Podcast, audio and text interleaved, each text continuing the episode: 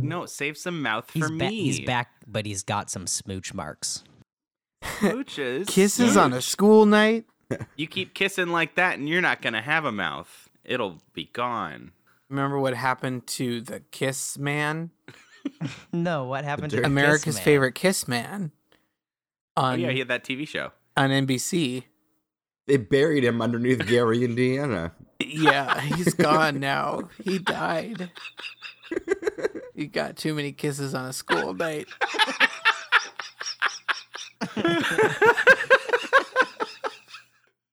I think I'm lubed up and ready to do a show. Yeah. Yeah. Too many kisses on a school night.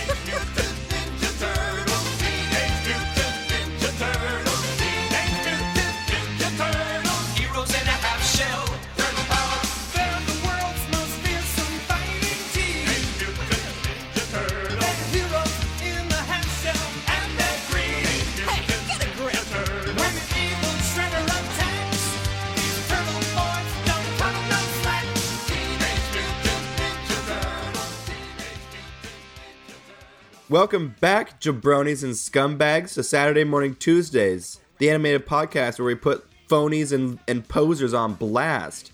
I'm your poser hunter, Rory. I'm King Fake Andy over here in the corner. Um, I'm I'm Austin, and I'm just just a little put off by all this rudeness here. That's just kind of like kicking down like- the door. No casuals in this house. You gotta you can kick them out. We say no, thank you. You scrub. Get go back to Call of Duty Three. We have another call- person here too. Introduce them. Patrick Stagaman. CEO uh, of Saturday Morning Tuesdays. Yeah, that's right. We did alleged do and that. and unproven. Uh, this week, everybody, we are doing a very special watch through of the entire first season of 1987's Teenage Mutant Ninja Turtles. Oh my god, I was wondering how long it was going to take for you to say it.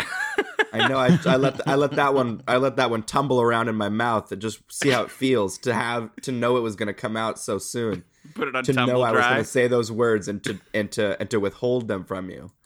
Ugh. like TMNT, a, like baby. a Fifty Shades free from my mouth into your ears. I don't ever want you to say that again or imply it and even. Uh, we're doing turtles. Yeah, we are. Yeah, we got those we got those beautiful turtles in our house now.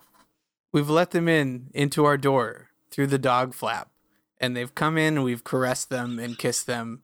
And we hold them up like our like our own children and and lay them upon our knee. And dress them in people clothes. Dress them in little people clothes. And this is this is our new this is our new family is where we've let in these turtles. And we're going to we're going to talk about it. it was real. It was real beautiful, Austin. Yeah. And I just want to say before we start, just as you know, ever since I uh, gained control of Saturday Morning Tuesdays, uh, and you guys, you guys have really uh, upped This your charlatan game. is this this this man doesn't. I'm speak trying for to the pay you a compliment, No. Rory. Is this the first okay, I poser you're going to call out? compliment. I'm trying to say that you got, you know, and as you guys know, I'm pretty hands off. You know, I I just came in to offer a little bit of direction. As Kyle and I were saying earlier, you trio are a real fox, goose, and bag of beans scenario, and someone needs to be there to make sure you know one of you doesn't eat the other one. And uh, that's basically my job. But you guys have been doing a really great uh, job here on out, and and I'm excited to be back. You know, I've Uh, got some I've got some great sponsors lined up. Uh, some I don't want to toot my horn, but name brand sponsors. Oh snap! So you know, Uh, I, I have I have one question. In that scenario, can I be the bag of beans? absolutely, you're the bag of beans. I was very much hoping you'd say that, Andy. I've, I've always wanted it. I wanted to be the bag of beans. Yeah. I've had you peg as a big old sack of legumes since day one. You met me and you're like, you know what that guy is? Bag Just of beans. beans. A great source of protein. He's our bean child, Andrew. and Rory's that angry goose. I'm the just the mean old goose in the corner honking up a storm, stabbing Calling my out cute little web feet. Um, yeah. we so okay. I don't want people to to think they've wandered into some sort of crazy thing. Some nightmare zone. some, nightmare, Some some- dimension X of nothing but warfare and chaos. No, yeah, let's rein it back into a conversation. I I just want to p- point out a really quick fact, which is that season one of Teenage Mutant Ninja Turtles is not really a full season. It's five episodes. So it's, it's, five not like- episodes. Correct. It's like like Parks and Rec. It's like a few. Yeah. No, that's not a. I don't understand that analogy. That's okay. like season one of Parks and Rec is shorter. it's like six episodes. Okay, but this So was like, like one direct contiguous sort of unit. That is And both shows have a Ron Swanson. Yeah. Yeah, I mean it's basically the same show. Yeah. So the TMNT. Uh, let's let's let's let's let's dive right down this this sewer cavern. Yeah. Yeah. Uh, and really quick, I want to know. I want to get a get a pulse, a pulse poll of everyone's initial exposure level of dedication to the turtles. uh, pretty deep. Mm-hmm. Pretty deep for you with the 87 with the 87 run. I uh yeah, exactly. The the 1987 Turtles. My brother's 9 years older than me, so Oh, that's he- right. Yeah, I was going to say like if you have an older brother that that, that kind of that kind of Yeah. cinches it. Yeah. Yeah, Uh, so- as the eldest in the family, um 87 and uh kind of missed the I kind of missed the mark on the original Turtle Run. Like it was kind of winding down uh, by the time people still had like the toys, but the show the show was in its last season. The uh, the movies were kind of stinkers. Turtle Mania is is dwindling when I'm when I'm a a, a precious youth. Well, Right. and a, a thing sort of happened later on in the show. I mean, it ran for like 9 seasons, but like later on in the in the early 90s years, they realized that X-Men was way too popular and they were like, "Oh, we got to go darker and more serious." And they sort of like changed the whole turtle show a little bit. Yes, they did. for those last few years. Uh, and I think that it didn't really work the way they wanted it to. I think they just sort of lost viewers. So Uh, I, I had I had a little bit of turtle turtle mania fever hmm where I I didn't watch a lot of the show. I think because it was just so hard for me. It seems like to reliably have caught a show when it was supposed to air or know when that was happening. And it just felt so much like TV scheduling Wild West, and you just kind of turn on the sh- turn on the TV and just hope it's going to be a show that you want to see. Yeah. and so i would i would want to see turtles. It just didn't always happen. But i definitely had toys. I definitely was a fan of the their entire oeuvre. But uh, i didn't i wouldn't say i i was a huge expert on the show. Hmm How about the uh that early thousands reboot, 2002, something like that, two thousand three, two thousand three, Yeah. uh, I watched. I watched that because I was in. I was in high school at the time, and I was kind of pumped that they were doing it again. I mean, was it that the al- cg movie no, no, No. This Oh, was this was an, uh, a 2D animated series that came Yeah. out in t- 2003.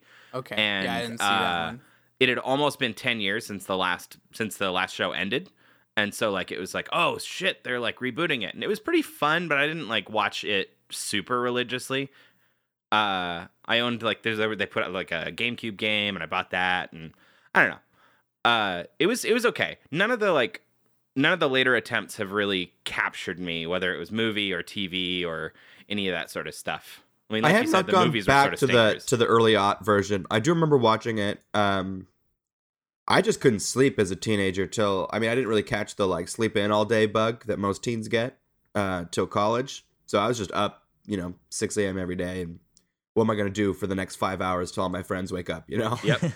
Yep.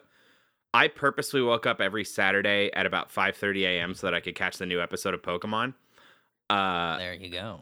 and then watch Not everything else. Uh, mm. All no, right, it, we gotta we gotta bust some points out by the time by the time high school happened, I was not doing that. But yeah, like in, in middle school and elementary school, I was waking up super early on on weekends to make sure I caught all the the WB lineup, especially. yeah. Um, But yeah, I had I had uh, wait a minute, no, we didn't talk about Patrick. Patrick, what was your Yeah. Uh, uh, so I had an older brother, three years older. Um, Mm-hmm. so we, I just uh, always remember being into Ninja Turtles. I don't remember I don't remember a, t- a period time before, before. Turtles. Yeah, I really don't. Uh, we had, we both had a set of pajamas. He had a Leonardo set, and I had a Donatello set. We had Ninja Turtle sheets. We had Nice. some some Ninja Turtle toys. We didn't have enough Ninja Turtle toys. If I also, I'd correctly. say if you walk two feet into any garage sale, you will trip over a Ninja That's true. Turtle that's toy or true. two. Yep. Like that van is in, I think every garage sale. uh, Uh, you mean the party like- wagon? yeah, the party wagon. Yeah. Thank and, you. And I don't remember when exactly the episodes were airing, like, you know, what day or anything like that. But I remember watching like early seasons, you know, w- when I was six or seven. So, like, they definitely syndicated that and, you know, just would re air old episodes all the time. Yes, oh, yeah. they Yeah. absolutely did. And I- Well, let's place. not bury the lead here. Like these five episodes, this first season, this miniseries, whatever you want to categorize it as, it was really good. Yeah, Like Yeah. I had a I had a blast rewatching these, yeah. It was and pretty unironically. It was better than I expected. Uh, there there were still some moments. I mean, pretty much with everything we watch, there's always something. There's always a moment or two where I sort of lose focus because it gets into sort of poorly done action sequences or whatever, and then I'm like, wait, wait, wait. There's still a show going on. I need to focus. Mhm. Uh, There's, there's some pretty cringy stuff, in my Yeah. opinion, in it. But, I loved it. on the whole, it's really good. You're right. Yeah. And I uh okay, so I don't want to I don't want to spend too much of this whole thing talking about my deep nerdery for turtles, but uh I mean one of the biggest ways that I watch turtles is because we owned a bunch of the VHSs. Ah. Uh and I I'm pretty sure that we somewhere buried in a box own these first 5 episodes on VHS and I definitely watched these a ton. Like Yeah. and I haven't watched them for years and years and years. And so rewatching it, I was like, oh yeah, no, I know exactly what's happening next. I remember I what mean, that person's I- gonna say. I Wow. gave a pretty wide berth for uh for camp that I, I felt was intentional. You know, Yeah. starting off with the very first little scene of this show, we they talk about the crime wave in New York, and we see these guys kind of hilariously turn a car into dust as they Right. pick it Yeah. clean. Piranha, piranha skeletonize a car. yeah. So that was the tone with which I, you know, I I layered my viewing of the show, and um, I thought that almost, oh, if not every single really goofy decision, uh, totally made sense in in this world. Yeah. It felt like, you know, we spoke about Silverhawks uh, emerging from from Zeus's mind, fully formed, as it were. Yeah. Um, and I think that's true as a first draft. It's complete, and you can really see the difference in like a finished thought. That um, for as zany as it is, it doesn't feel like they kept every idea they had. Right. So Well- I, I I had a ton of fun uh, doing some research on this show, yeah. and what's really interesting is um, there's a lot of conflicting information out there about kind of the lore of both. You have the original comics written by Eastman and Laird. Oh, that you mean the one that I'm uh, I'm holding volume one of in my hands right now? Wow. Just gonna Wow, yeah. points, just gonna show my Andy. show my my nerd dick real fast. See how big it is. Uh, yeah. No, I I definitely have them with me right now.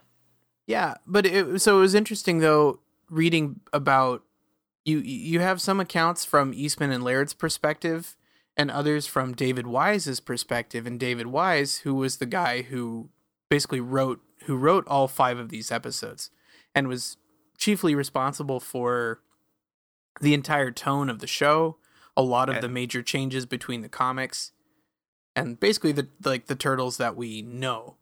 Yeah, I think he's credited as a writer on like 70 of the hundred and some episodes. Right. and it it it enters the cartoon space uh you know it's a 10 for 10 landing like we just watched x-men and it is kind of a rocky mess when the way they try to introduce that show or the world of the x-men which i suppose is a bigger world than the world of the ninja turtles but it's still Yeah. a existing property with characters and villains and all that stuff Right. Mhm. And the Eastman and Laird comics were they had done 11 issues by the time they had to make this show. And Yeah. like David Wise like he knew of the comics but he didn't really like it. he was Oh, like I don't yeah, like I, this this is going to need a ton of changes. So I'm going to I'm going to go and fix like a bunch of stuff. Like giving them individual like characters and Well, they had characters, they didn't have colors.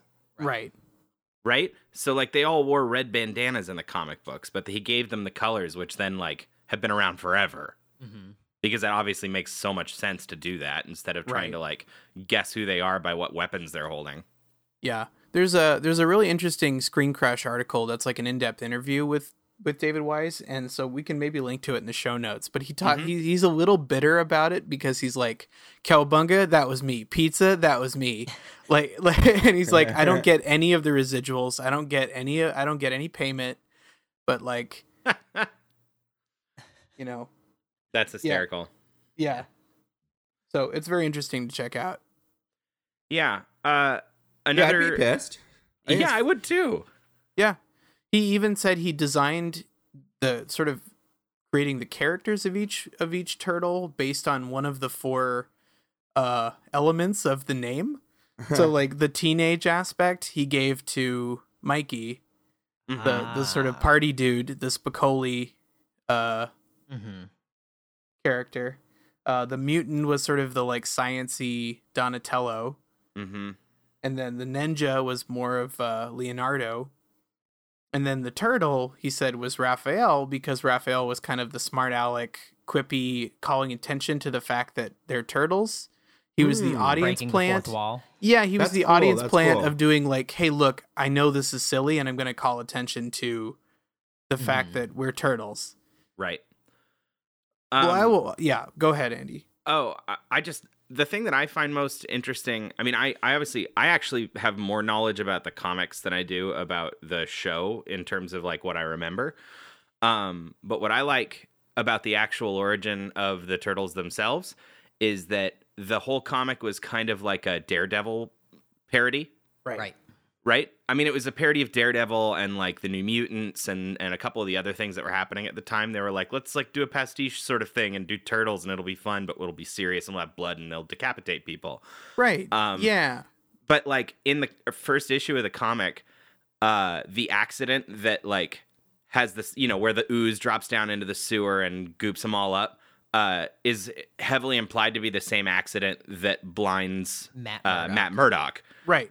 uh and so like you know they're they're being very clear uh, and matt murdock fights uh ninjas called the hand and the turtles fight the foot clan and you know His mentor a, Stick, and then you have Splinter. uh-huh there's a lot of little uh things there which i think is kind of fun uh Yeah. but but so much of the serious tone was taken out for the show which i think obviously made it way more appealing for kids Yeah. and uh, was brought in in no small part by the voice actors uh, who are all pretty good Yeah, Yeah. it's like the entire cast of Animaniacs is in this show.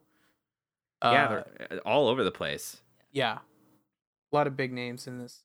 Um, they also, as far as demographic, uh, I know I don't think Eastman and Laird were really going for this when they created the comic, but boy, with all four of those elements of the name, they really hit a slam dunk with with kids, like right into the heart of a child.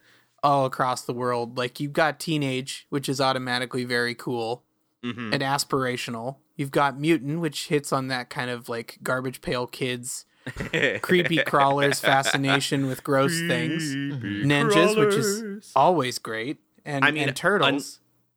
Unless you're in Europe, turtles. in which case you didn't get Teenage Mutant Ninja Turtles, you got Teenage Mutant Hero Turtles. Right, because of the ninja epidemic of of, of nunchuck violence that was sweeping the streets. Apparently, They, weren't- so they weren't allowed to say ninja in Great Britain from Right. 1986 through 97, I think. yeah, and they had years. to edit out shots of nunchucks. Yeah, it's super weird. Uh, the whole intro is slightly different. Like, you know, like they sing Teenage Mutant Hero Turtles, and then later when they say ninja, it's it, they they replace it with the word fighting, and it's clearly an overdub. Like they almost Oh, say God. the N before it cuts to fighting. It's really funny. You should Yeah, go the, find uh, it on YouTube. The German version of the theme doesn't. They say hero turtles as well. hmm like hier jetzt kommen die Hero Turtles, and you know that's just what they do.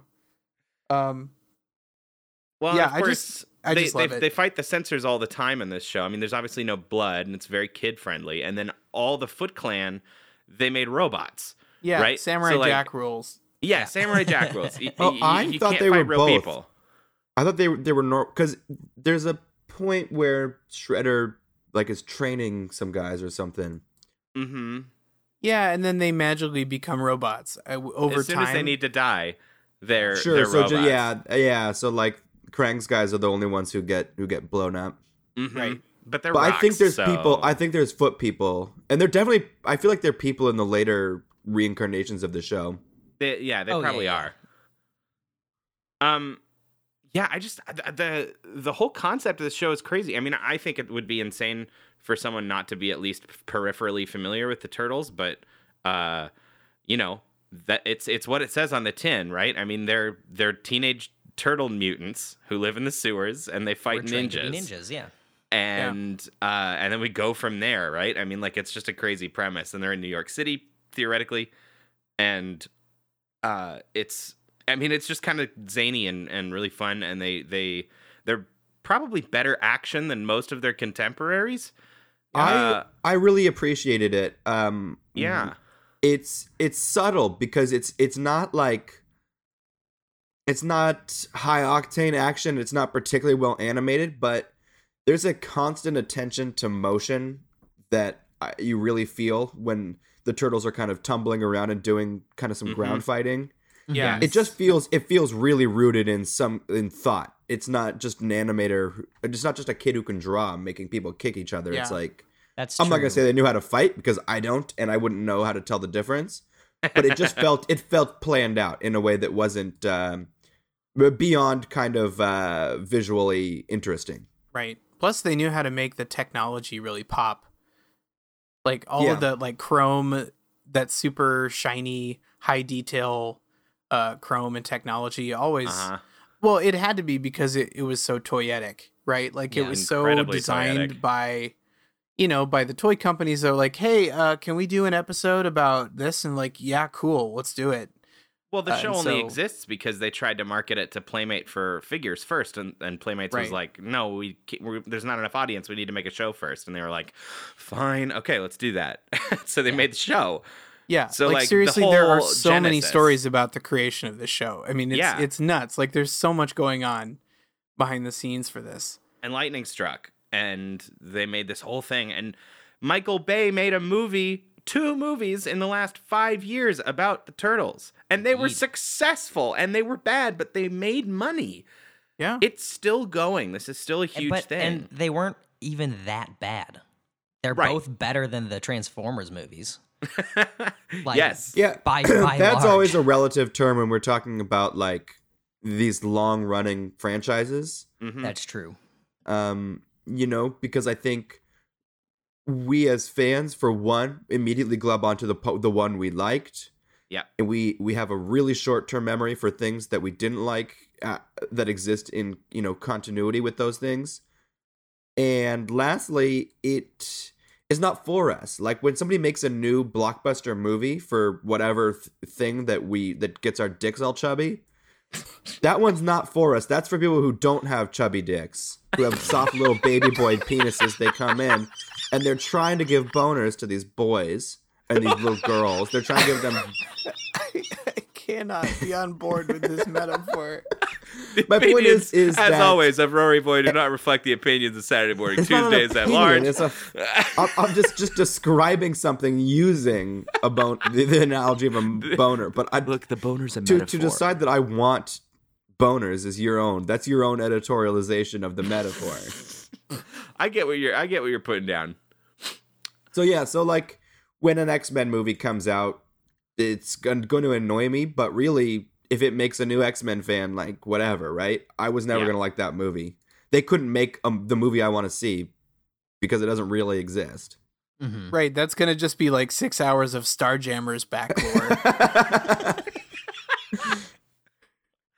Uh, before we jump in, really, really fast, uh, this is just like a quick overview of like everything that has been ha- that has happened with Turtles.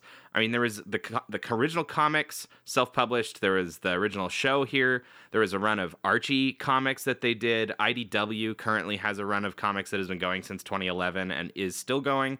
There were three films originally in the 90s, a Japanese OVA, a live action show based on those terrible movies, two more animated shows, and then the Michael Bay movies. And Nickelodeon has a new TD show, 2D show planned for this fall.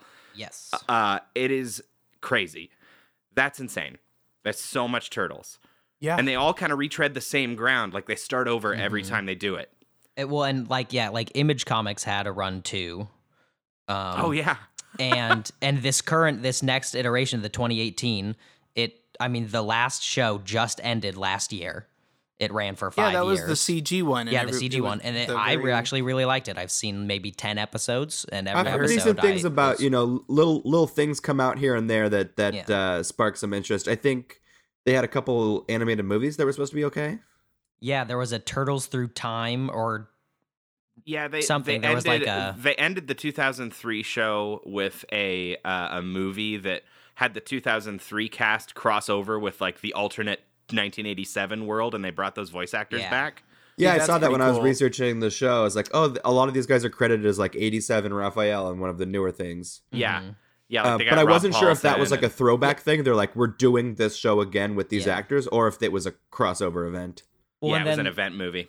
Rob Paulsen, who voices Raphael in the 87 series, and he voices Donatello in the 2012 series. Right. There's a special where he does both of those voices because then in this time crossover, and it, he does a great job.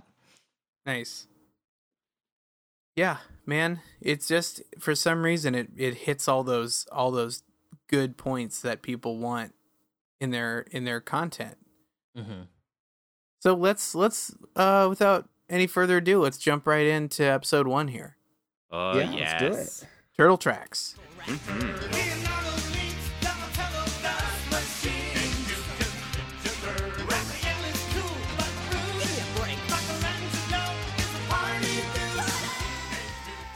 New York City is experiencing a crime wave. Reporter April O'Neil discovers the thieves are ninjas. As a street gang attacks April, she escapes into the sewers where four big talking turtles defeat the thugs and take April to their lair. There, she meets their mentor, a rat Splinter, who tells her his backstory as the Japanese ninja Hamato Yoshi. As the Turtles and April investigate the streets for these thieves' origins, they discover a group of ninja robots whose uniform Splinter recognizes as belonging to the Foot Clan. Before April can expose them, she's kidnapped by the Shredder, and the Turtles race to free her. Yeah. So, Mm-hmm. uh, That's a pretty obviously, good one. obviously, it's kind of bloated with content because it's the first one, and we have to sell you on turtles. we have to tell you that this is a thing that's happening, and there's this whole weird ninja backstory with all these Japanese names, and uh, you know, there's a lot for a kid to take in. Yeah, Yeah, what's it- nice though is for a for an intro episode that we kind of get our cake and eat it too, as far as jumping Mhm. right into the action with the characters pre-existing, and also still get the origin from the beginning. hmm Yeah. Yeah, it was. I'm not going to say there was intentional fan service here, but it felt really fun to get to see Bebop and Rocksteady, and you know, before they are transformed, Yeah. Yeah. Mhm. to kind of see the world right before it becomes the world that it, you know, that most people are familiar with. Yeah, for sure. They don't have their. They build the turtle van later this this season, Mhm. but for the most of the, for most of the episodes they don't have it. So getting to see them make it was really cool. I didn't really expect it. I I just wasn't thinking about it, but um Yeah, it's worth mentioning that these five episodes are definitely episodic, but they tell one sort of cohesive story. Like like they have continuity with between each other. I would call it significantly more serialized than anything I've seen yeah. it from Saturday morning cartoon days. Car- cartoon days, Saturday morning cartoons. Like at least with this point. American content. Well, yeah, and- that's what I mean when I say Saturday morning cartoons. I mean Yeah, yeah, American yeah. stuff. and and that's kind of the case for the Ninja Turtles this this run of the cartoon in in general they they have a pretty distinct arc through each Mhm. season uh it's kind of the same every season that Krang and Shredder are trying to get the Technodrome up and running again somehow right. And But- I had forgotten how fucking great Krang is. oh, he's Yeah. so Right? good. He's, He's- so funny. And and you get the you get the really strong impression that there were that him and Shredder have the you know cartoon equivalent of like Shredder living with his mom. Yeah. or just like a, a, a just a really uh codependent uh but Codependent in, a, but in a bad It's- way It's like it's like Yeah. the first season of The Sopranos. And yeah Shredder is Shredder is Tony Soprano, and Krang is uh, I forget I forget his mom's name. yeah, yeah. yeah it's it's pretty bad Uh, I, I love there's a whole sequence at the beginning of this episode where we see the crime that has been done like there's this technological shit being stolen from various labs and like it's on TV, it's the news, and they like show the crime scene, which is never really a thing that happens. And this British guy is standing there and he's like, Ah, these slash marks could only have been made by a samurai sword. and it's just it feels really hammy and like it's Yeah, very and then the rope- to me. Yeah, He the brings rope up was some made in. Japan. Yeah, he says this that's what I rope mean had to have been to that to that to that intentional camp that Right, that yeah. allowed me to to not think it was really bad. Like if that if that same bit had been in Silverhawks, it would have probably been an indication of bad writing. Yeah, yeah. Right. Yeah, it gives us a suggestion of satire because we, you know, are getting we're not getting the laugh the laugh lines telegraphed in the show. Right. You know, which is how is that like mark of a little more maturity in the writing where a joke will happen and there's not like a moment where everybody sort of like winks and laughs at the camera that it's time to to find that silly. No, although They they do end of- at least a few of the episodes on the on the hammy joke line, which I guess Yeah, could they also do, be and they considered throw- intentional. they throw in the like snare the snare hit Yeah. every now and then in the backing track but a couple Uh-huh. times when yeah it's it's it's clever there's some clever stuff in it Yeah, I think the only thing that I would say uh, about these first five episodes that I just hands down did not like uh, was the the the music. Hmm. Right? I mean, that we didn't talk about the intro, so we should do that at some point. But everything during the episode is pretty minimal and sometimes kind of annoying because it's like small repeating chunks, and you can tell they just didn't want to spend time writing music. Well, and Uh, then and the music will time up with like uh, you know, a drum check on a joke Yeah, as well. And but it sounds like the the cymbal is made out of tin.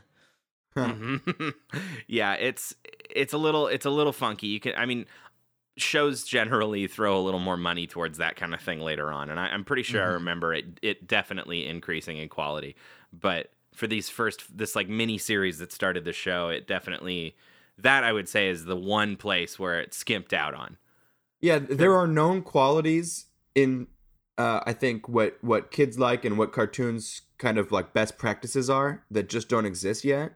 hmm Um, I think an obvious one for me was that I think in any other show later than than this, um, Splinter was kind of a pushover this whole season, like as a fighter, hmm and you know it kind of goes to that whole like attack the attack of the clones thing, where all we really want to see is Yoda kick some ass, like that. right That's right what we yeah. fucking want, Mm-hmm. and we don't want to see Yoda just kind of not do that and and have the opportunity to do so and then deny it. Totally. Yeah. they really play up the the old angle on Splinter. Um which is funny, not to constantly bring this back to the comics. This is probably the last time I'm going to do it, but in the comics, it's not that Splinter is Hamato Yoshi. Uh it's that he was Hamato Yoshi's pet rat hmm and that That's he was around. He was around for all of it, and then he got mutagened and like you know taught everybody what he knew from spending so much time with Hamato Yoshi. But Yoshi died. Like split. Like Shredder kills him, like Right. early in the first issue, and in the backstory. And so they changed it for the show, and they made Splinter be Hamato Yoshi, which also sort of implies that he has to then be old. Right? Yeah, that's like fair. he can't he can't be Sure. spry about it. Like he has to be old. He's got this walking stick and he sort of has this aged almost but not quite Japanese guy voice. and it does yeah so that's a that's a thing isn't it how Yeah. this this huge um center on Asian culture and on Japanese culture as this sort of fun angle, you know, that that a lot of white American producers like, "Oh, this is fun. This Japanese thing is fun. Let's use it." Chuck And Ninja's of course, not even a single Japanese voice actor anywhere near uh the core cast of Well, the show. I think Right. I think you're kind of missing a a large piece of the story, like historically, that's happening right now. Um, which is this this is the late '80s. There's a, a giant uh, financial boom in Japan, and we get this sort of not only wave of of cross pollinating like culture stuff, like they're doing goofy American stuff, and we're doing goofy ninja stuff. Which I'm not saying is like a one to one thing, like what uh, any sort of like cultural insensitivity is. It gets a pass because of it.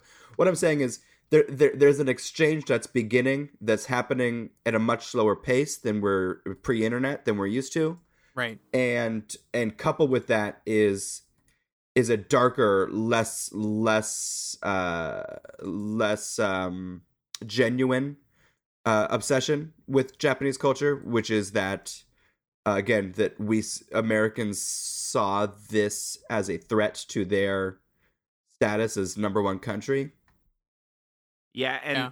and you When know, Karate Kid come out? It was around this time, probably. Yeah, I think Mhm. so. it's within the within a five year window i would say You know, Yeah. they they realize that it's becoming cool, and they're like, we got to jump on that. Uh, Right. I think it is kind of funny though that Shredder, you know, Oroku Saki, is being voiced by a black man, Uncle Phil. Uncle fucking Uncle Phil from Fresh Prince. Yeah. and Uh, oroku saki is that japanese for snake wine no, so it's Saki, not Sake. oh Uh, uh, I'm gonna I'm gonna Google it real fast so that I know what it is. If maybe maybe there is a real uh, translation. I'm not positive. It means the cut man.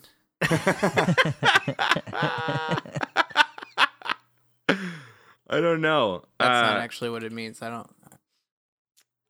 I'm not I'm not positive. I don't know that it's I think to be honest, they uh I remember reading a thing with Eastman and Laird about how they were like we're so bad at coming up with Japanese names that we just we wanted to give them to the turtles and then we gave up because we couldn't come up with anything good, so we just gave them painter names. Right. so it, I'm I'm willing to bet that it doesn't really mean anything. They just thought it sounded cool. Yeah. Now, Um, another question about uh so Splinter when Splinter speaks in his accent, uh he also rolls his R's. Orokusaki. Yeah. Yeah. Is that Yeah. that's not like a real Japanese speech pattern, is it? There, once in a while, there's a there, there's an acceptable rolling of an R like that You in can hear kind, of kind an of like a- old old samurai movie kind of way, Yeah. uh, but not in a not in a real, not not in a, a, a, a repeatable, consistent way, kind of like that. I mean, not, they tap their not R's in like once. an Ariba burrito sort of Uh, situation. No, they Yeah. say th- their R's are one tap. They're oroku. Yeah. Orokusaki. Oroku, right. It's yeah. it's it's like a mixture of a Japanese accent and then like just the highbrow mid-Atlantic accent that you get from like 50s Cary Grant movies and shit. Ah, yes, Orokusaki. yeah. it's it's a funny thing. I uh I mean those are our, our main two Japanese characters, right? I mean it's it's just Splinter and Shredder. Uh but neither of them particularly does a, a wonderful job. Yeah. Oh well. Which I, I mean, I think you could argue is the better just choice to make, like rather than yeah. do a really Yeah. a really gratuitous Japanese accent to just say eh, whatever they don't use the accent. I mean, well, that's true yeah. because Shredder's pretty much uh, thrown off any Yeah, any of his old, you know, uh, Foot Clan ways. Like he's embracing technology. He doesn't ever fight until the last, the fifth episode. yeah. Uh, and if he does get his hands a little bit dirty, he does it with a gun. So yeah. I'm pretty until, sure until that the last episode. the writers uh at, after about the first episode, they just sort of forgot what ninjas were. Yeah. Uh, because at some point they have a tank with the Foot Cl- Foot Clan ninja Mhm. symbol on it. Yep. Ninjas aren't going to use tanks, friend. That's not a thing they're going to do. They travel silently in the dark. Come yeah. on. Ninja, yeah, ninja for them is just a complete like word. word. Just It's a just- it's just a cool word. Yeah. It's like, you know, it's like samurais and you know, Japanese stuff. We'll just call that ninja stuff. it's just ninja a flavor. Pizza, It might as well just be Cool Ranch. ninja Yeah. laundry. Cool Ranch. which which they also kind of hang a lantern on with with the ninja pizza, and they Right. they come up out of the sewers to get ninja pizza, and it's this whole like ninja neighborhood, yeah. Yeah. which I Oh, get there's a is ninja not a far cry from basically what happened, you know, in Brooklyn, you know, now was this Yeah. weird sort of takeover of an entirely different culture. Uh, That's sort of like appropriative, like, oh how fun. Let's be a ninja ninja dentistry. Ninja You dry guys cleaning. remember when all the ninjas gentrified East Portland? it was nuts. uh, but it was kind of fun when they go to Ninja Pizza, and they're like, "Hey, you guys aren't ninjas," and the punks, the punks say something along the lines of like, "Uh, you know, we, not every nin- not every ninja store has to be like has to be ninjas. they kind of get called on their ninja racism a little bit. Oh, it's so good. Uh, yeah. I mean, we are we are sort of ostensibly discussing this first episode, so Yeah, we uh we we've tangentialized for for a bit. I mean that's okay because we're you know we're doing a special on the whole thing, and Mhm. a lot of the first half of the episode was the backstory and shit that we were talking about already. Yeah. Um, Uh, Yeah, they meet I a mean, granny with a submachine gun. Basically, April gets like confronted by thugs because she's sort of in too deep to this investigation. She ducks into the sewers. They follow her. They follow her. It's kind of a cool action sequence, you know. Like Mhm. she's she's like you know delivering on some good good action and um, which I should note also that the inspiration for her look came from Fujiko from Lupin the Third. yeah, that's right. They they colored her yellow because of that. The Like the, her- the yellow Her jumpsuit. jumpsuit, yeah. hmm uh which again i mean that speaks to i mean these animators are becoming aware of like the cool shit japan's doing right hmm Yeah. like Lu- Yeah. lupin Yellow the third jumpsuits. yeah Oh, oh shit yeah yellow they were way ahead jumpsuits. on that jumpsuit game. oh, jumpsuit yeah. technology Americans wouldn't find out about it for years until you know uh, Kill Bill comes out. ooh yeah kill bill just bit off teenage mutant ninja turtles um the the thing with the like they, the, she ends up living with them kind of Yeah, Yeah. she faints. yeah, she she kind of gets in too deep with them too, and then they're like, "You can't tell anyone about us," but also it's too dangerous. They're looking for you. Just stay here, and they feed her their weird, gross food. Oh yeah. So one thing really quickly, uh, the the first view that we have of Shredder is him in his technodrome, and he just sees that whole encounter in the in the sewer. He just has a camera down there. Yeah, that's a common mass thing with a lot of shows we've seen. Oh, yeah. Is just Oh, yeah. like impossible god cameras for every villain For bad guys. Oh yeah. Yeah, Yeah. for bad guys to spy on. in their Yeah, tech 100%. center. Yeah. And then and then so we get our w- in the apartment we get our first instance of uh the turtles one being pizza obsessed and then two being real weird about it. Yeah. cuz they don't have normal uh toppings ever. No, No. I mean, most egregiously to me, when they get to that ninja pizzeria, they get one sashimi pizza and three whipped cream pizzas. Yeah, that one's They very odd. tear into them. Also, you can tell how how the one like part that is really poorly aged from this was was I guess the assumptions that Americans would never like sushi. Right. Uh-huh. yeah. Um, Yeah. where where they're having their weird pizzas and, and April's like, well, can anybody is it is there any other food? And Shredder's like, I could share my sushi or not Shredder, Splinter. uh, Splinter. And she's like, oh, I'll wait. yeah. Like and, How- and then I think you eat Raphael's fish like, and "Ew, seaweed?" fish?" Yeah, it's it's hilarious because yeah, I guess I guess in 1987 sushi wasn't really like hip over here in the states. We hadn't really that done it wasn't yet. like the the it food. Mm-mm. It- yeah, and they drew it with like hair sticking out of it, Yeah. it, it looks oh, it looks It's super sewer weird. sushi. which I assume Well, I suppose it takes Splinter place in just New York. Yeah. which would be kind of like the farthest reaches from the Pacific. So like, Yeah. it would make sense that this that uh, the sushi there is a little bit suspect. But I think that was too much of a deep cut. Well- I think the the implication was just that she thinks sushi is yucky. Yeah. I, I like that we're doing this Teenage Mutant Ninja Turtle special, and we've gotten into a discussion about whether or not the display of sushi was accurate for geography. This, it, it's it's it, it's hard. I think we wanted to talk about these things more broadly, but I think as we're finding like there's just so much to talk about that if we're not kind of beat by beat following the the rabbit, Oh yeah, um, no, I'm having just- a great time. yeah, Yeah. every little thing I just merits a think it- discussion. I just think it's hilarious. Yeah, Uh, this this episode may break into a two-parter. I think we've talked about. yeah. Uh, depending on how long we go, because we have five episodes to talk about, and I don't know how deep we're going to go in any of them, but Right. But uh, you know, like episode two was mostly connective tissue. You know, like I, I don't know how in So- One depth thing I, we'll go. I liked a lot about but- these five episodes was how well they sort of escalated the silliness and the stakes every episode. Yeah. Sure. Mhm. Um, they did not, you know, like um, like any like another cartoon we've started. Um, they didn't they didn't dump everything on us in the first episode. There's a lot, but they still plenty that they held off to introduce in episodes two, three, four, five. Yeah. that's very true. it's true. Uh, Yeah. I mean, I mean, we get no Krang this episode, right? There's Oh, No, I thought no. we- we First do meet him, but episode- maybe not. I don't think there's Krang in the first episode. Yeah, I think I think Krang shows up in the second episode, which is good because you probably Correct, you know you need at least one episode to get your toes wet Yeah. before you get talking Before Rain Meatwad Man. shows up. Yeah, I'm, I'm looking at my well. notes. The intro of Krang is right near the beginning of the second episode. Yeah. Ah, yeah. Um, Uh, Come on, But Shredder. wait, Shredder, so- where you going? April wakes up after fainting in the turtle the turtle lair yeah. um, in the sewer, which you know they're in the sewer because I guess poop is cool. Um, in general, I guess that's sort of the again to go back to the garbage pail kids sort of fascination. oh, I read it as demographic, allegorous to the the sort of the monsters in the in New York sewers, whether it's gators or something else. Sure. Yeah. I mean, one Yeah. of their one of their biggest villains uh, in the series is is a sewer gator man named Leatherhead. Yeah.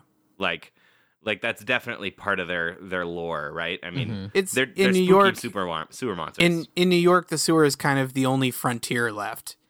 you know, it's the unknown frontier in in New York mythos, basically. Yeah. yes, And these But- sew these sewers are cavernous.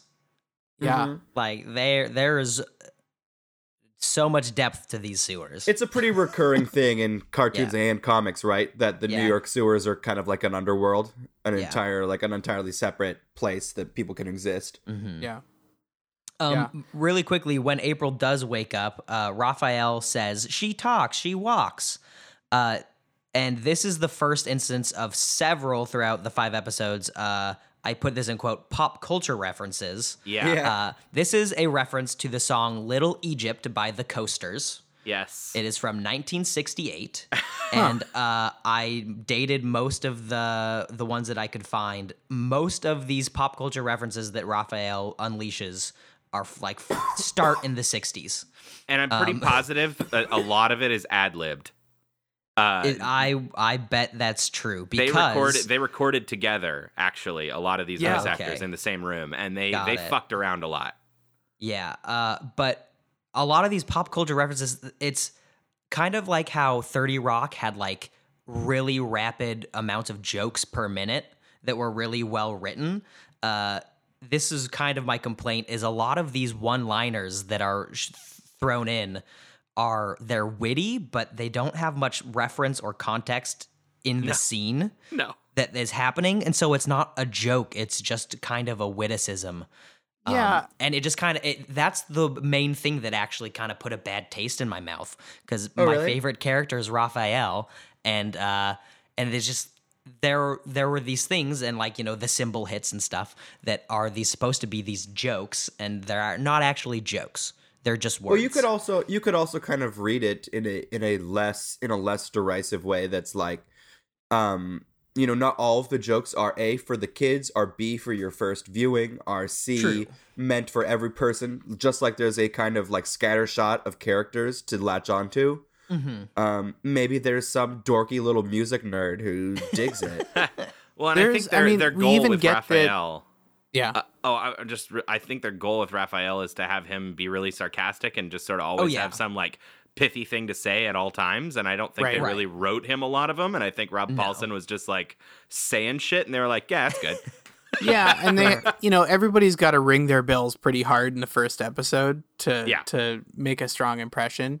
Um, Right. But those like Patrick, those things you're talking about, like just throwing stuff out there, we even get that in the theme song. Oh yeah, you know, the theme song. So, song. like, that's well, very he's a radical rat. Like, okay, cool. All right, thanks for the the extra bit of info there. Um, Yeah.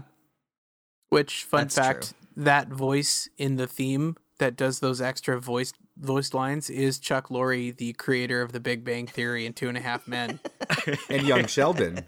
and and, and Young that one. Sheldon. well, Yeah. and they they had Oh, it. man. They had of shells, intended. Teenage Mutant Ninja Turtles. no, they'd intended to uh, get those recorded by the actual voice actors later on. The version of the theme song that they used for the show is kind of like a B version demo situation that they were like, nah, no time. We're just going to use it as is. Like, So they just sort of- works. Yeah, that that They lead stopped. singer is is just the worst. I mean, it, it's some interesting. He worked on me. Uh, It's It some wor- it interesting, worked like, on me. like I- the, I still the way love the it. It's chords amazing. are voiced. right? Like I like Mhm. I like the way the chords are voiced. It's kind of non-standard. It makes it pop a little bit. You know, you get some weird notes up on top, and he's belting them out. But like, it's it's memorable and it's not great. Yeah. the The lyrical the lyrical content, I think, is is where it really fails for me, rather than anything else musically. Splinter taught them to be ninja teens. So he, so he taught them to be ninjas, but also taught them to be teenagers. Or in Europe, Splinter taught them to be fighting teens.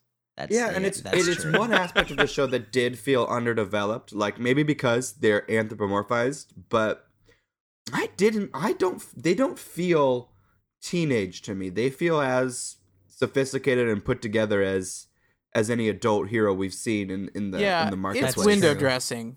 Yeah. yeah. It's it's like the '80s version of SEO.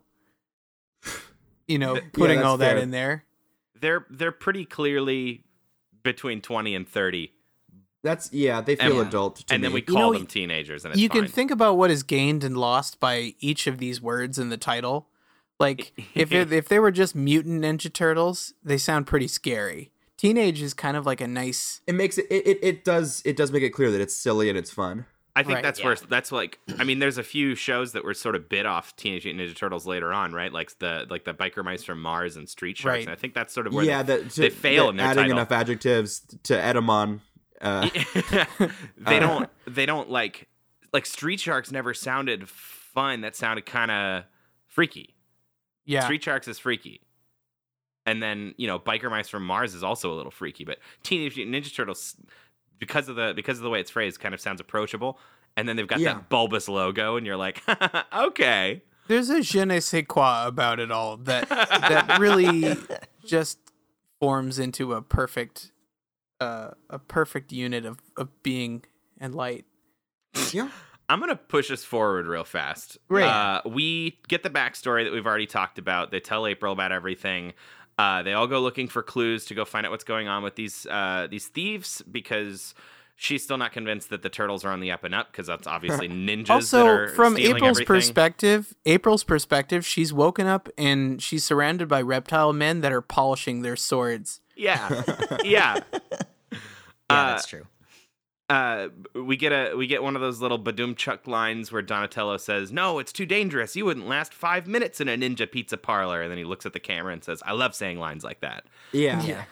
uh, and then they go up. They go to this sort of ninja They get a machine gun neighborhood. granny. Which uh, to to to to linger on that moment for a minute, Yeah. because it's one of many times they're self-referential, but it's one of I think the only times that felt unearned.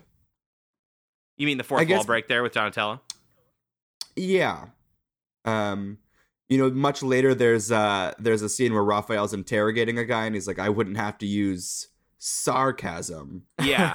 Uh-huh. Uh, which is, is clearly not a real threat. Like that's that's for the benefit of a joke, right? yes. Mhm. Um, but he doesn't cheese the camera for it. I just think like Yeah. most of the times because the show's so cheesy. Like if it was otherwise normal, maybe cheesing the camera would make sense. But it it didn't feel. I was surprised. Like it was kind of cool that early on in this show they not only have an awareness to like the genre and being camp, but also like an awareness to the to the viewer that I don't think many cartoons had. Mhm. Mhm. But Yeah. in that moment, I didn't think it was funny that he said, "I love saying lines like that." And Yeah. uh, that's kind of was my point with what I was saying earlier is that to me th- that one was definitely unearned, but a lot of them are kind of toeing that line of like, am I gonna give it to them? O- Okay, you know, or am, Yeah. no, like that. That was just yeah. Uh, But then we get a machine gun granny. yeah. we also get an all-night men's clothing store Yes. literally labeled all-night men's clothing yeah, yeah. It's really funny. It's it's a fun. it's a great bit. gag That's a good yeah, so that they can get disguises for the turtles. There's like Which Oh, so there's street- also a funny scene before they head out where um, Splinter introduces all the all the turtles formally to April, hmm and the only part that I wanted to to mention that I thought was funny because I mean I, I don't know I laughed was he's going in order and describing them and their weapon, and he says you know Raphael uh, you know no no sword could uh, could withstand his you know his size, and the next one is Leonardo, Master of Swords, and, and he's just like, "Hey, what the fuck? Yeah. Can't we do this in an order that makes me look good?" Uh, I didn't even think about that. That's really funny. uh, and then we then we get a Casablanca reference from Raphael, Uh-huh. 1942. yeah, they're, they're really uh, going for the kids right there. Yeah, yeah, yeah. Um, yeah, the kind of like the breadcrumbs that take us to the end. Uh, April gets kidnapped by the foot. They show up. They they track her down. She's on a rooftop. Then there's like 40 foot soldiers that show up, and there's this huge brawl. And then They're all robots. they're all robots, and they re- and they've all got beams.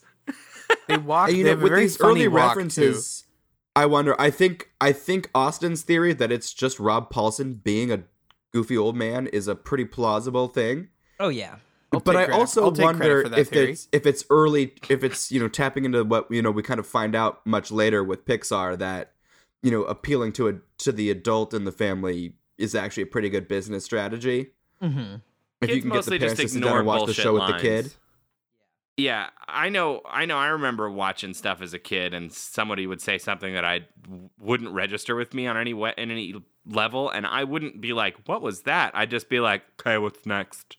Right? Yeah, like it's you funny. don't. It just washes over you. You're not as a kid, attention. uh, it, it, it's it's it's it's hard to recontextualize what it was like, but I just remember not give not like stuff that I didn't understand wasn't so immediately off-putting as I think Right. things have become. You like know, it's just like, watching Looney oh, like old Looney Tunes and having them make like references to I don't know like Frankie Valli or yeah.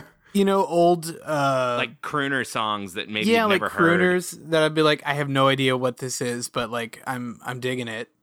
Mm-hmm. It's you know, like every, every time someone in there sang like, you know, uh, then the shores of Tripoli. I'm like, I don't know what the fuck that song is, and I'm like seven. That's not a Right. thing, but I don't care. Yeah, I, I think a lot of times it still works to to build the the the feeling you're going for. Yeah. Like, have you guys? Has anybody seen the the Coen brothers remake of True Grit? Yeah. yeah No.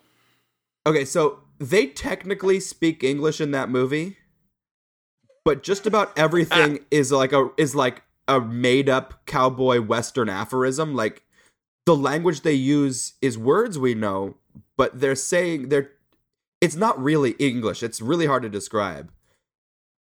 Nobody's talking like a person. It's like it, it's kind of like Shakespeare if it was intentionally uh, if it was intentionally obtuse. Uh, that's so fascinating. I I, I want to watch True Grit Mm-hmm. now with that in mind. So Um, a building gets becomes water. yeah. the building floods so much that it explodes. We're It talking like- up. like like this building must have been airtight because it floods all the way up like 30 stories of a skyscraper uh and it, you can watch it fill with water from the outside and it's really fucking stupid and they have to run all the way up to the roof and then they jump off and it cascades like a waterfall and then the building explodes Mhm. the whole building were there people Yeah. in there That building was water. That building This- is is now gone. This giant city throughout these five episodes is starkly empty of Huh. people. yeah. There yeah, because are the, the, the turtles a operate lot at of midnight. Empty. Yeah, there's a lot of empty places. I, I think, yeah, I think um, because it's a kids show and because kids, you know, have to go in at night. Um, Right. That's kind of how it feels. It kind of feels like a child's Mhm. idea of what night is like. Yeah. Sure. just full of scary goons yeah, and nothing grandmas with Yeah. machine guns. and Uh-huh. everybody else is in bed. Yeah. Uh, that that basically finishes out our episode. Uh, you know, Splinter realizes that the clothing of the Foot Clan was, or the clothing of the robots was the Foot Clan, and he realizes that Orokusaki must be behind everything. And we have this little oh no cliffhanger. Uh, Mhm. and then we go into oh no, episode two. cliffhanger. Enter the Shredder is episode two. Yes. Let's do it. Uh, Foot Clan leader Oroku Saki, the Shredder, decides, along with his partner Krang from Dimension X, to turn two thugs into mutant henchmen using the mutagen that created Splinter and the Teenage Mutant Ninja Turtles. Thus, Bebop turns into a warthog and Rocksteady turns into a rhino. The foot soldiers kidnap Splinter, and the turtles go rescue him at, from the Technodrome. That's a lot of new words and content. A lot of new words, Yeah. but we've already seen the Technodrome we have. And, and as we've Splinter. It's, seen. it's Splinter's mobile mobile underground base. Uh, can we de- can we describe the Technodrome for people?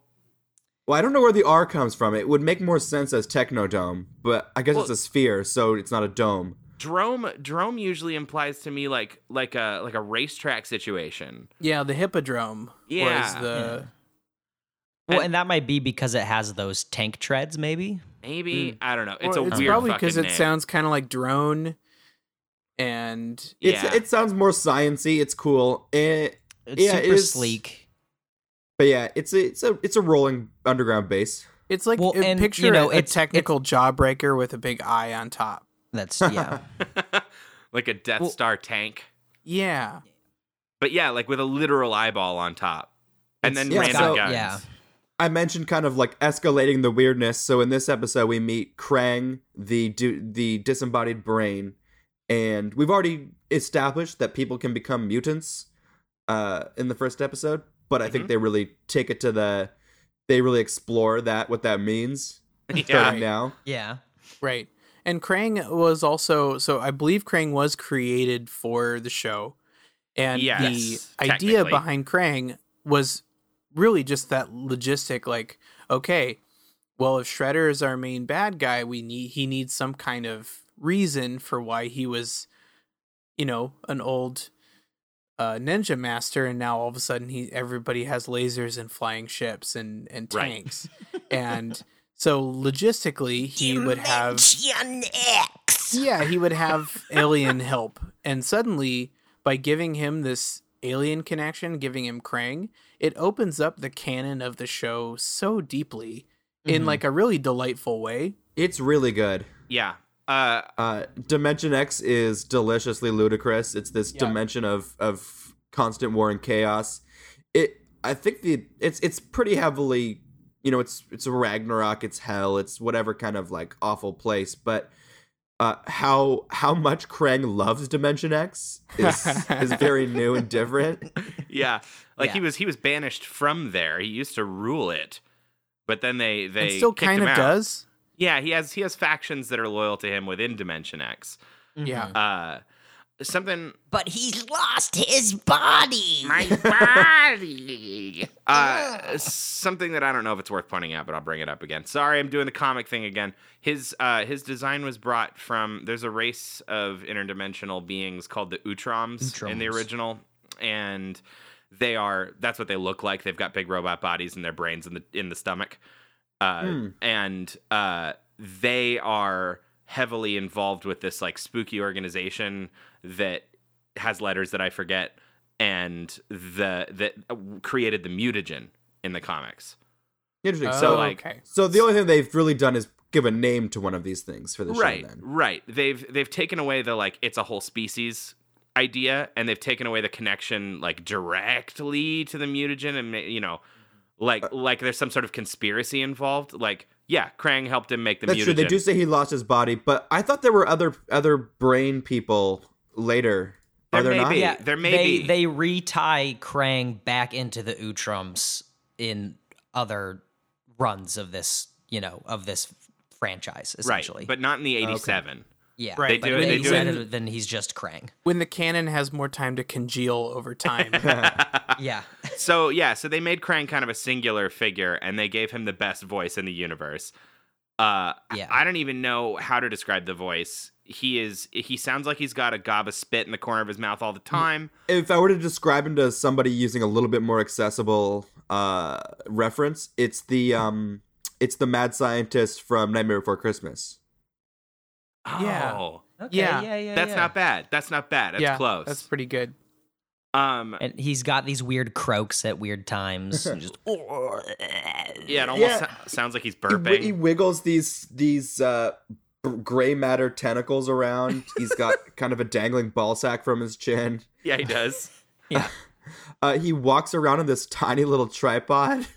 Yeah. It's he's so good. I I I was not ready for how much I was gonna how much I loved Krang. Yeah, he's great. Mhm. Uh, their whole kind of uh, interaction, him and Shredder, is that you know Krang is stuck here in this dimension, and he is giving a lot of like technical know-how uh, to Shredder so that he can you know use all of his spooky technology to do shit. Right. In but the, Shredder in the hopes is that not Shredder is going to build him a body, but Shredder's not doing it. Right. because he's Yeah. scared of Krang being too powerful. So he's like, Yeah, no. because if you ever thought it was going to be like a "What is your bidding, my master" kind of scenario, it is absolutely not. no. Right? Like Shredder is No. not ju- not the Darth Vader to the Emperor Palpatine in this case. You know, I mean, there there are shades of that. He's kind of a Vader character where he's the main physical enforcer for a more sort of In a samurai hat. yeah. Uh, thank you, Samurai. um, but I I love their relationship so much more because he just hates Krang and Krang hates Shredder, and they just like, yell at each other like an old married couple, and it's And- yeah. Krang keeps calling him Saki like his real name, and he's like, "Mom, I told you to call me the Shredder."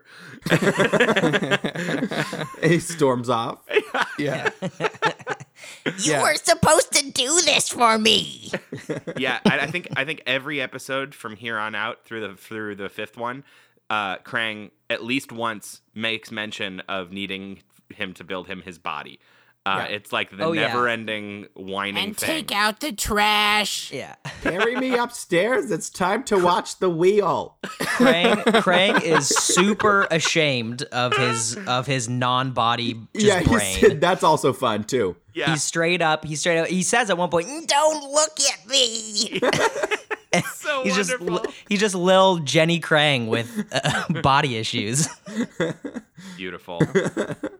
Uh, there's Uh, one thing from the beginning of the episode that I don't want to just gloss over because I I was tickled by it. Is it breakfast pizza? we well no we open with uh we open with the turtles asleep and when they're asleep they have their bandanas off Mhm. and they're like when they wake up their eyes are kind of like squinting and then they put their bandana Yeah, I on. noticed that too. It's like their glasses. like Yeah. it's like do you have prescription bandanas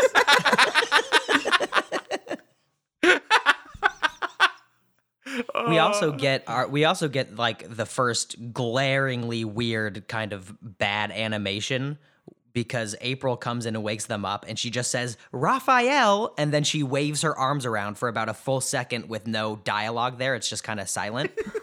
And it, there's no reason why she's singling out Raphael. Yeah. there's no explanation to why she's upset. all and four of that's them are, how are the, in the a episodes four-person bunk bed. yeah. yeah. Like that bunk bunk bunk bunk it is it is crazy but yeah she only says raphael uh Well, they and- get to and they get to dunk on sushi again too Yeah. do.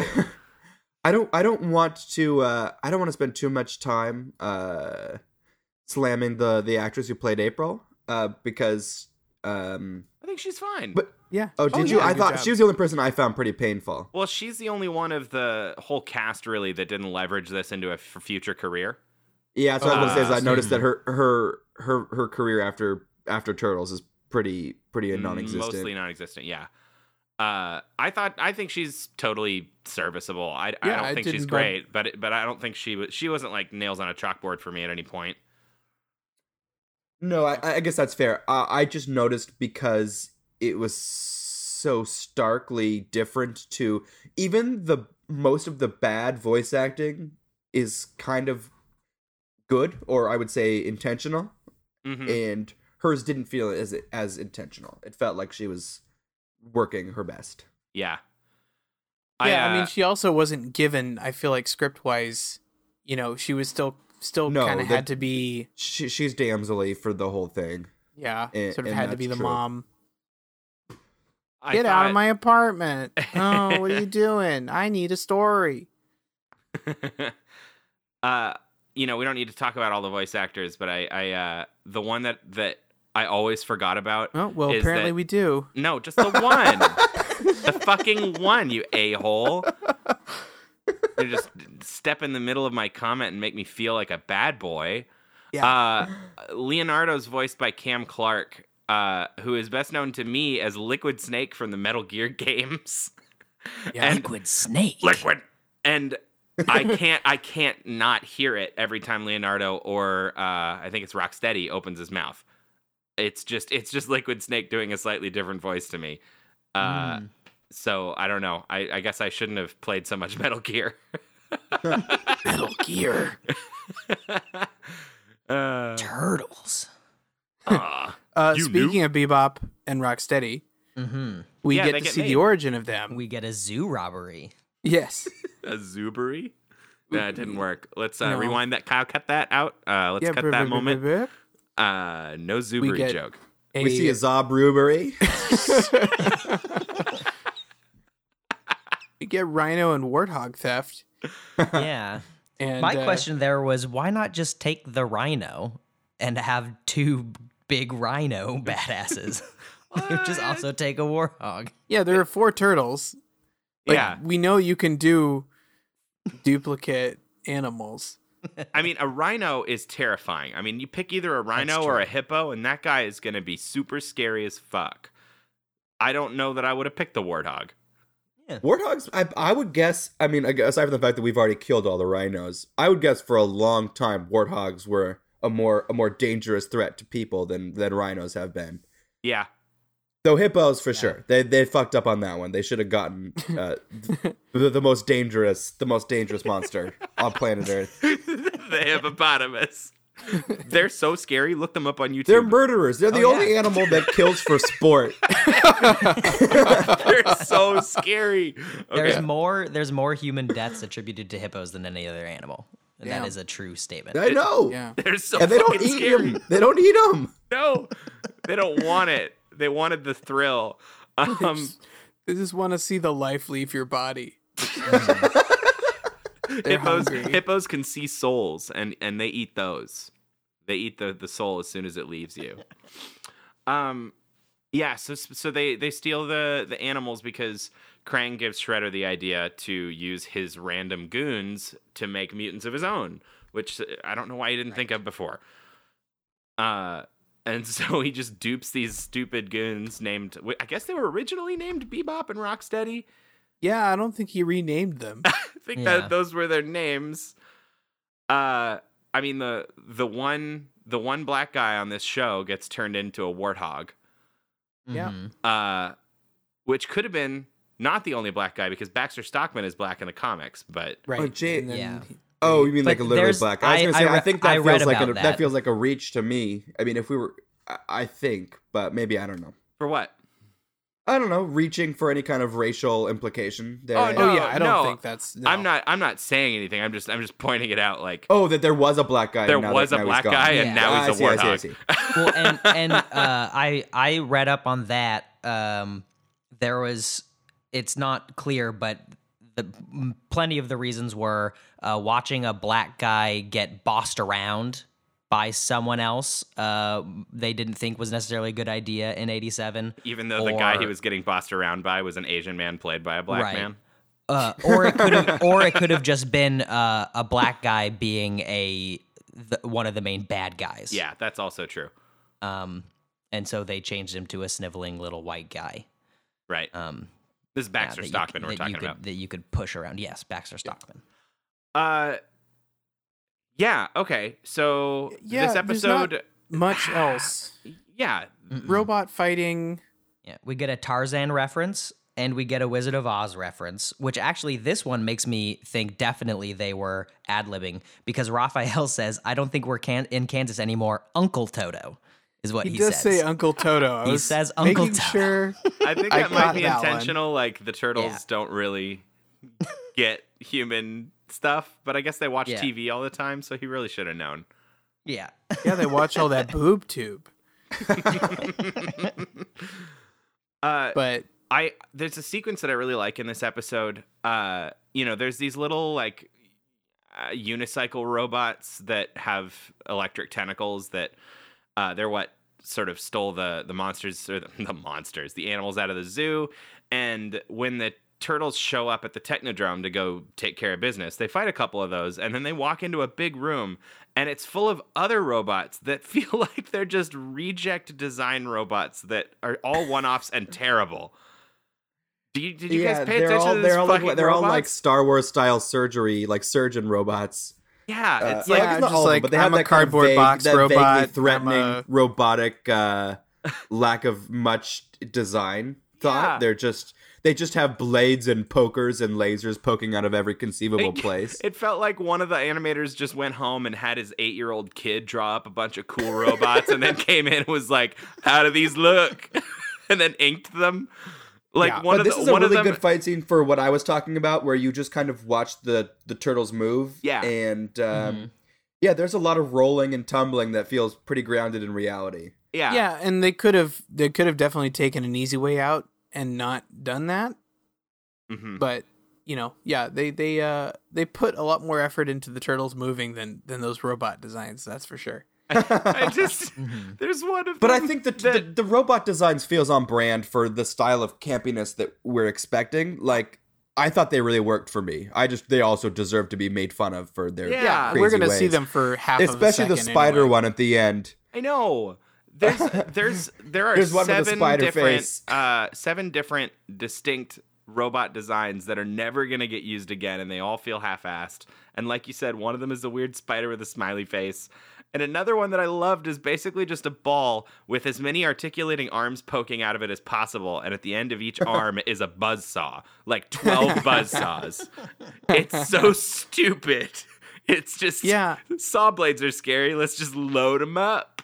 That day at the factory, I think was like, "What are you working on there, Ted?" You know, that's too many saw blades, Ted. It's too many. Don't tell No, me it's what just to the do. right amount. You don't know. Oh, look, throw it in the death trap, I guess. yeah, it's just a room where they all go. Uh, Uh, there's a zoo trick that they play at the end to ki- kidnap Mhm. or to capture Bebop and Rocksteady. Like, hey, they do belong in a zoo. Uh, let's take them to this, I guess, empty zoo that you can just kind of operate the cages if you want. Just come into the zoo, flip some switches, let people Make- put people in the cages. Make a quick reference to the Jungle Book, 1967, Yeah. yes, they, they do. do. They do. and then trap and then trap the baddies. Yeah, they Yeah. trap them in a in a zoo cage, in an animal cage, and uh, just the scary boys in a zoo cell. And April shows up and gets some sweet footage of terrifying mutants. And at this point, how is New York not going ape shit? There is Ah, a rhino ape, man. Another zoo reference. Yeah. But she gets this is the first time that she's been able to like legitimately get good footage that she feels okay about using because she doesn't want to expose the turtles, but she gets footage of Bebop and Rocksteady on camera. How does this Well, not go say- somewhere? yeah, what's And she gets unrealistic undercut is by her bosses after this. Still. yeah the the the larger reaction to to this world i- is is suspect but i think that's because they actually do a pretty good job keeping the continuity alive when um they're watching the news the you know the, the the story of this is sort of unfolding in the public eye as well that you're like okay well if they know about this shit then why isn't the national guard here Mm, mhm. Yeah. Yeah, I mean, it's also remember this is a heightened world where Mhm. grandmas have machine guns and crime looks the way it does when people, you know, tear a car apart in seconds. And yeah it's You kind of a silly version of what gotham was like when batman came back right, Mhm. right. So I would say people are used to a, at least a heightened degree of silliness. Uh, Yeah. Like In- like in the the New world. Yorkers just wake up and they see a, a, a terrifying warthog man on TV and they're like, "Ah, same shit, different day. Right.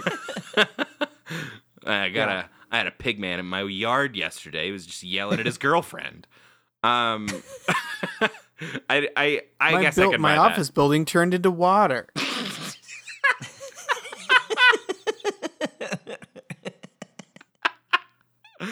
Oh shit. yeah, so that's episode two. That's the second episode. And, and actually, I think that this would probably be a great place for us to uh, sort of break in the middle before we talk about the next three episodes. Yeah, let's take a little To breather. sort of, to sort of, you know, be a part one, part two situation.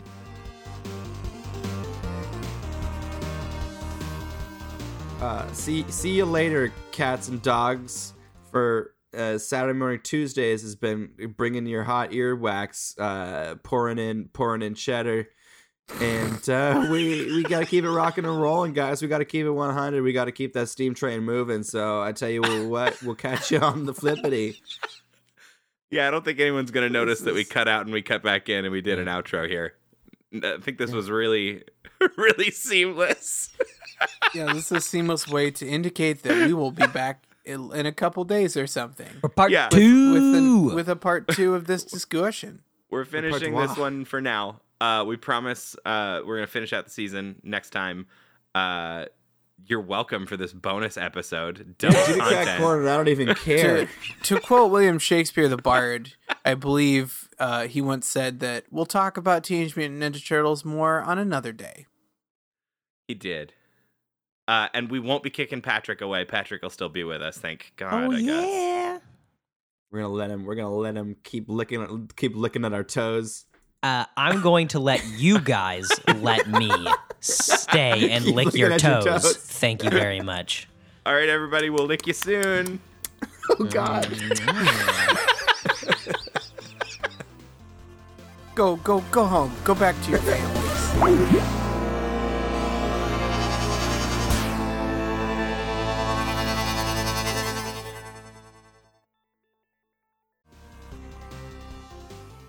Well, hey, cowabunga there, my fellow friends of pizza. You just listened to our super special Saturday special of Saturday Morning Tuesdays. We wound up with a little extra content than we thought, so we split this episode into two parts. That's why you're getting our special episode today on Saturday, and part two will be going up on our normal time of Tuesday. So that is coming up this Tuesday. Go- you can get part two of our TMNT discussion. Now, if you're interested in all things Saturday Morning Tuesdays, you can check us out on our website, sadmtuesdays.com, or you can visit us on Instagram. You can visit us on Twitter. You can visit us on Facebook. You can go to all those places, or none of those places, but hopefully some of those places, and uh, go check us out and give us a subscribe on iTunes. Give us a rating. Just give us a, uh, you know, give us a listen, give us a wink. Whatever you want to do, it's your call. Saturday Morning Tuesdays.